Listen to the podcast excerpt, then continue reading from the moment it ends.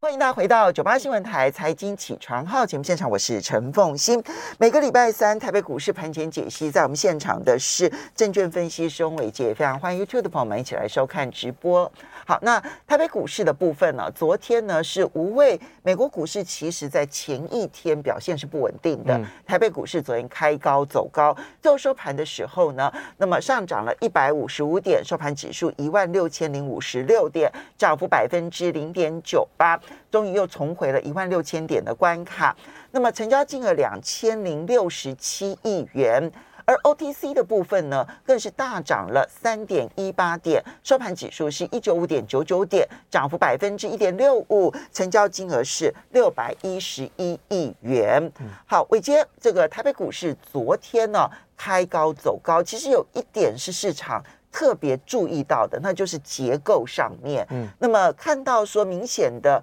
嗯，由半导体电子股来主导。那么这个由半导体电子股所主导的，先当先以反弹来看待，要如何的来看它能够持续多久？好，欢迎早大家早好。我想其实在这个台北股市的结构上面，的确在。上个礼拜开始，我们就特别提醒大家，这一波的电子股的反弹，其实应该是一个所谓的呃弱势领弹的一个指标了哈。那这个反弹呢，基本上就如同我们上个礼拜的预期差不多了哈。那但是呢，呃，在反弹的过程当中，我们还是一样要观察两个重点。第一个就是盘中的资金成交占比有没有能够扩增来到百分之六十。我若没记错，在过去的这一个礼拜当中，大概好像只有。开盘的时候有机会，然后呢，开完盘之后就一路的往下掉，那甚至最低的时候会掉到百分之五十以下。那昨天是还好，大概就撑在百分之五十五左右。嗯，好，所以其实大概呃昨天的盘势能够呃稍微比较偏强势，大概电子股撑盘的这个状况呢是居功厥伟。那我想这个第二件事情就是这个成交量的部分。哈，那我想成交量昨天。呃，两千出头亿的一个成交量，其实都蛮都基本上不太符合我们过去跟大家分享的这个推升的一个状况。不过我想其实还好，就是叠升反弹。我们刚我们之前有特别讲到，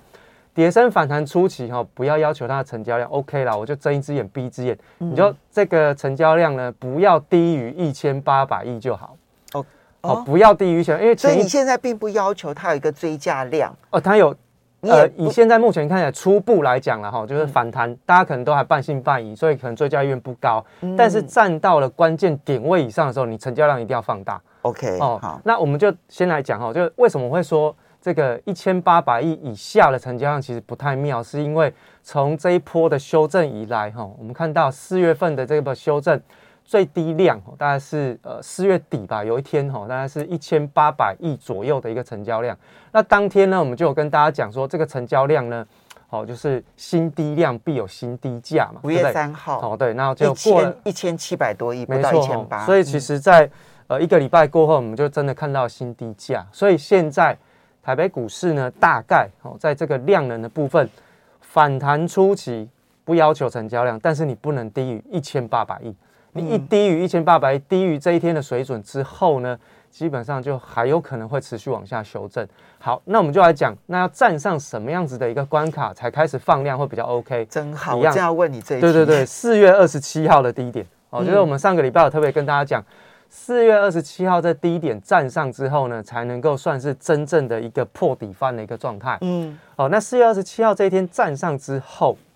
成交量开始慢慢推升放大，三千亿。四月二十七号的低点是一六二一九，对，我们上个礼拜抓一万六千两百点嘛，对，好，那往上抓，好，那抓了之后呢，就是站上一万六千两百点之后呢，成交量放大到三千亿，哦，因为这个点位非常重要，破底翻最重要是要能够翻上去，而不是你只有在这个翻上去之后马上要掉下来，这个跟成交量有关，要站得稳。这个破底方才成立，你才能够有往上看的机会。嗯，好，所以其实成交量好就三千亿。所以初期这几天哈，没有还没有站上之前，我们就呃先保守观察，不要少于一千八百亿的成交量，基本上对台北股市来讲都还算是稳定。嗯，好，那这个是第一个是第一件事。所以量的部分，低量不能低于一千八百亿。对。然后现在不要求大量，但是呢，站上一万六千两百点之后。一定要有三千亿以上的追加量，没错。它才可能站得够稳。对，好，那这个追价量的部分哈，其实我们是这样观察，就是说现在目前台北股市，不晓得大家有没有发现，其实台北股市的那个呃成交量的一个状况跟结构其实不太对哈，就是说其实有一些比较过去原先量就比较小的个股，其实已经陷入到流动性的危机，也就是说在低量的环境当中，本来它就没有办法像过去一样哦，这个成交量四千亿、五千亿，雨露均沾，所有的个股都能够有成交量去做推升。现在就是只集中在比较大型的个股当中会有成交量，它的进出的状况、流动性因为本来就比较好哦，那所以它的进出状况啊，它的回档修正的幅度其实相对来讲就比较稳定。但是就盘面当中比较属于小型个股的部分，好，也就说举例来说，大概就是以高价的 IC 设计来讲，过去呢除了被投信锁码锁码或者是外资锁码之外，其实呢，他们本来的股本就小，在外流通的股数张数本来就不多。比如说，呃，比如说像是这个呃犀利 KY 啦，或者是说这个普瑞等等，其实他们的股本都相对比较小。嗯好，那过去又长期筹筹码被锁，那以现在目前碰到了要往下去进行修正或者是持股要调整的时候，他们会碰到这个盘中出货的一个问题。比如说，为什么我们之前会跟大家讲说，哎，有时候有可能会出现这个大户要出货出不掉，所以不得已只好往下出，压低出货。压低出货的原因不是说我真的就是要要把它砍在低价，不是，它的目的是我只是想要把我手上的持股卖掉。可是因为假设好了，我们举个例子来讲，假设我把这一档股票原先大概一千块以上我要卖，但是我现在卖的差不多，手上还有一些存货，我想要把它出清。但是以现在目前的成交量的一个环境来说，过去可能我要卖很简单哈，因为有很多的追价买盘，我可能可以卖在一千零五十哦，就有很多的追价买盘来买。但是我现在没办法，那我现在没有办法卖在一千块以上的时候，我愿意降价求售，就变成说我一千块卖不掉，那我就把它调整成为是九百五十块来卖。那大家如果去观察那个盘中的短期的那个哦五档买卖买卖盘的一个状况，你就会发现到，其实过去要看到台北股市要上涨，或者是个股要上涨，其实就是要成交在卖盘外盘价、哦外盘价、哦才会往上推升，就是你要去追价，嗯才会股价往上跑。可是现在不一样，现在是人家往下卖，因为大家在台北股市当中，我们上个礼拜特别提到，没有追价的意愿。好，那大家都挂滴滴等着等着接嘛。那我现在大户要去卖的时候，哎，大家都挂低接，好吧？那你既然要接九百五，那我就卖九百五。一成交之后，价格就往下跳，所以它的速度会很快。所以这个是我们说现在目前看起来台北股市是有这样的一个状况。简单来说，就是买盘捷径，就是不追价的意愿偏高。然后呢，大户跟法人呢卖盘的状况是压低，也就是降价去卖股票的动作。这一些刚刚你所举例的高价股，它大概都是属于看，你看昨天的成交量大概都在一千张上下，或甚至一千张以内的没。错，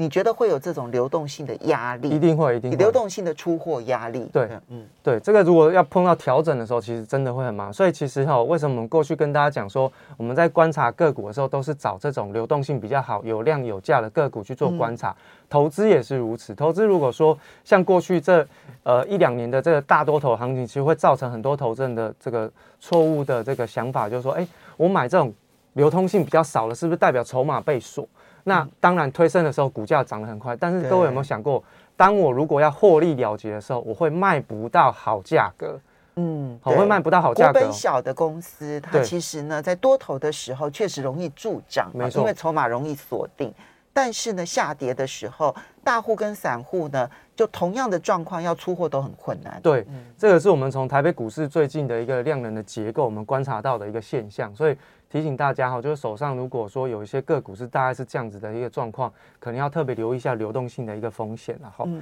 好，那所以其实就目前看起来，整个台北股市它在结构上面还是相对的比较重要的哈。那、呃，我们有特别讲到电子股它的成交比重大概现在已经回到百分之五十以上，大概能够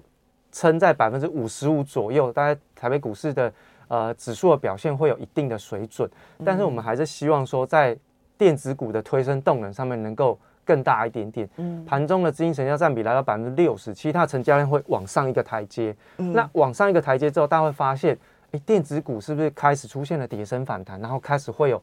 意愿去追价的时候，那个人气才回来。哦，所以其实降温很快，你要让它重新再能够回温，那个速度稍微慢了一点点。嗯，好，那另外就是说，这就是为什么要观察量的原因。没错，如果量又同时增加，然后电子的占比又能够回到百分之六十以上，这时候人气回温的可能性比较高。没错，没错。那另外就是说，要配合其他的，包括像是在这个金融跟船产，那金融终于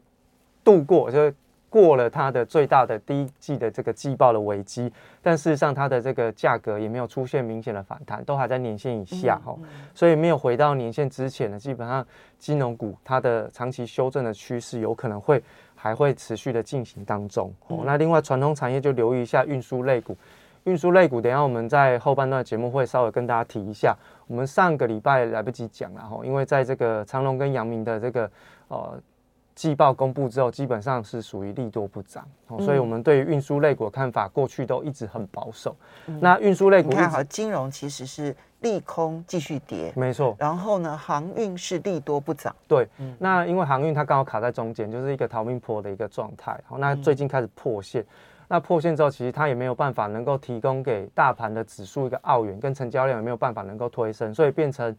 短期当中有看到，哎，钢铁股跟塑化类股好像重新回来，但事实上这只是为了撑住台北股市的指数反弹的表现，所以这个都是一个结构的问题。因此，现在目前看起来，台北股市整体来说，它的结构还是稍微比较不妙。那只是说，电子股如果能够持续的反弹，能够至少回到占比百分之六十的资金成交比重的话，对于台北股市的反弹的延续力道来讲，会比较有帮助。嗯，好。所以呢，刚刚呢所提到的这一些，就是。我们在观察市场，因为现在当然是一个反弹坡，只能用反弹坡来看待它。可是这个反弹坡，第一个结构上面，希望电子占比能够再提升。对，然后量的配合其实变得非常的重要，因为如果没有量，它就很难有追价的买盘，要继续持续的推升，它终究困难度比较高。没有错。那我们要稍微休息一下，再来看个别产业的一个情况，马上回来。欢迎大家回到九八新闻台财经起床号节目现场，我是陈凤欣，在我们现场的是证券分析师伟杰，非常欢迎 YouTube 的朋友们一起来收看直播。好，所以呢，在大盘的结构的反弹上面呢，我们先大致的为大家分析了，然后呢，在比较大的产业类别啊，其实你看到，尤其是金融航运，它有一阵子其实是吸引人气，那么呃维持人气的很重要，但是呢。在最近这一个多月的时间，那个沙盘也是非常的用力哈。那我们就来看个别观察的，就一方面电子带动的反弹，电子能够反弹到什么样的程度？好，怎么去观观察重要的一些这个关键个股？好，我想其实哦，电子股的反弹有时候就是现在目前看起来是比较偏业绩，然后那虽然我们在上个礼拜有跟大家讲，就是说。现在看到的业绩都是反映过去的一个数字，但是其实我们也不能够否认说，其实有些业绩的一个状况呢，它是会有延续的力道。但是其实后续要去看一下他们的这个厂商终端的一个出货状况。所以其实我还是强调，现在目前在观察所有的业绩的这个呈现的状况，都是以金额来呈现。嗯，那这个营收的金额，它是等于出售，就是售价乘以数量。好，售价乘以数量会等于营收金额。那我们现在看到的都是营收金额、营收的数字，但是真正重要的是数量的变化能不能够成长才是关键。好，所以其实大家如果知道，呃，我们在过去讲这个钢铁类股的时候，基本上就跟大家讲，下游终端没有需求，至少在我们的对岸中国大陆的这个补库存需求没有的时候。所有钢铁股的这些拉抬，其实都只是为了撑盘，所以现在市场上没有人跟各位提到钢铁类股，那各位就可以去看一下钢铁类股跌的跌的很惨，对，中钢都已经跌破年线，而且持续的往前一波低点去做探低了，嗯，哦，所以这个就是我们看原物料的逻辑，就是从数量、从需求来去看整个变化的状况，才会大胆的在当时候跟大家讲。这个反弹基本上不是基本面，它是一个撑盘，就是一个护盘的一个动作而已。同样的状况，我们在上呃在之前也跟大家讲过，其实运输类股也是一样。除了长龙航跟华航，我们过去利用它的一个呃股价净值比的一个历史的表现状况来跟大家说。长荣航不是不是航运吗？还那个长荣长荣跟阳明